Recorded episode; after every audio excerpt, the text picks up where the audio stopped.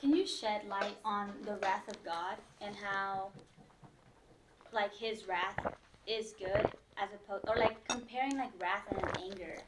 Because I hear about it a lot, but I just, I don't know that I fully understand it. Yeah. So, wrath is a manifestation of God's fire. Love is a manifestation of God's fire. And these are terminologies that describe two sides of the same coin. Jealousy, uh, the book of Proverbs tells us, jealousy is a husband's fury. So the, the wrath of God burns out of the same fire that the love of God burns. And so what you see is in God's jealous love, when that love is defrauded, when that love is, um, is dismissed, when that love is thwarted, the, the fire is still burning. It doesn't just go, oh, you didn't love me. Eh. There, there is a burning passion that's an expression of love that literally is the wrath of God. And so they come out of the same thing. When I begin to see our God as a consuming fire, a jealous God, see, jealousy expresses in love and in, in wrath. And I went, oh my gosh, he's not like two different gods. It's the same God expressing himself in fullness. And so he is always, always angry with unrighteousness. He's always angry with everything that's coming against his desire and his glory that, he wants to express in mankind. His glory to mankind is, I love you. That's the glory of God. I love you. And he's always just. So he doesn't allow trespass to go unaddressed. And so that in that is this it's this uh, continuity between his love and his wrath. It's, it's burning from that same fire. See, if he was, somebody say, if God's, if God's good, then he won't send anybody to hell. I go, no, no, because he's good, he sends people to hell. Right. You see, like, if, if I told you, if I told you, um, let's, let's, let's say you had a family member who was beaten up on the street, like, really badly, and, and they, they caught the guy, and now we're going to go to court and and and and I tell you this this judge, he's a really good judge. And and we go to court now and and we get before the judge and he goes, I'm a really good judge. And everybody goes, Yeah, he is a really good judge.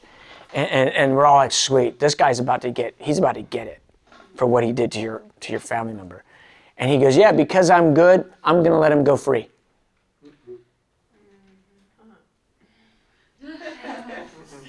How would that make you feel? Wrathful. yeah, you'd be like, you're not good.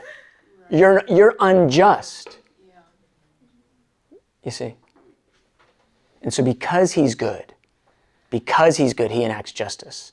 And here's the, here's the wonder of who he is he has offered freedom to every perpetrator on the basis of him enacting justice on his own son. Can you repeat that?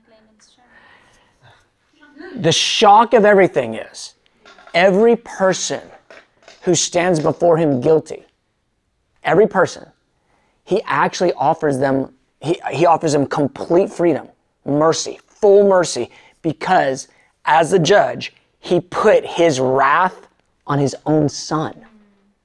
That's everyone's offer. Everyone's offer. And what humanity, his religious people in America think, I get that for free and I get to keep perpetrating sin. No, no. He trades his son for you, his life for your life. That's it. Now you're not your own, you're bought by him.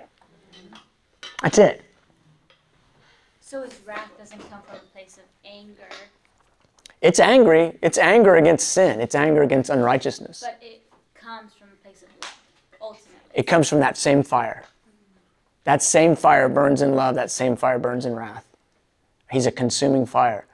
And, and, and ultimately, this is what's even intense. Hell was not made for man. Hell was made for Satan. And mankind rejects God's offer of mercy and chooses Satan's rebellion against God.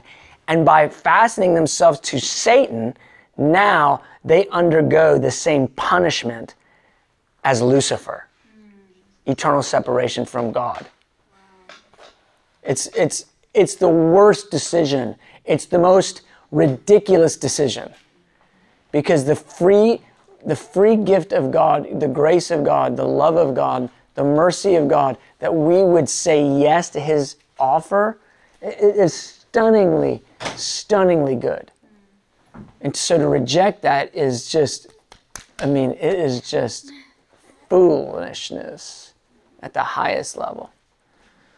That's why he says in Proverbs 12, he says, uh, oh no, I'm, I'm, conflating two verses. But he does say, the, the, the uh, fool has said, in his heart there is no God. But Proverbs 12.1 says, um, he who despises correction is stupid. same, same thing.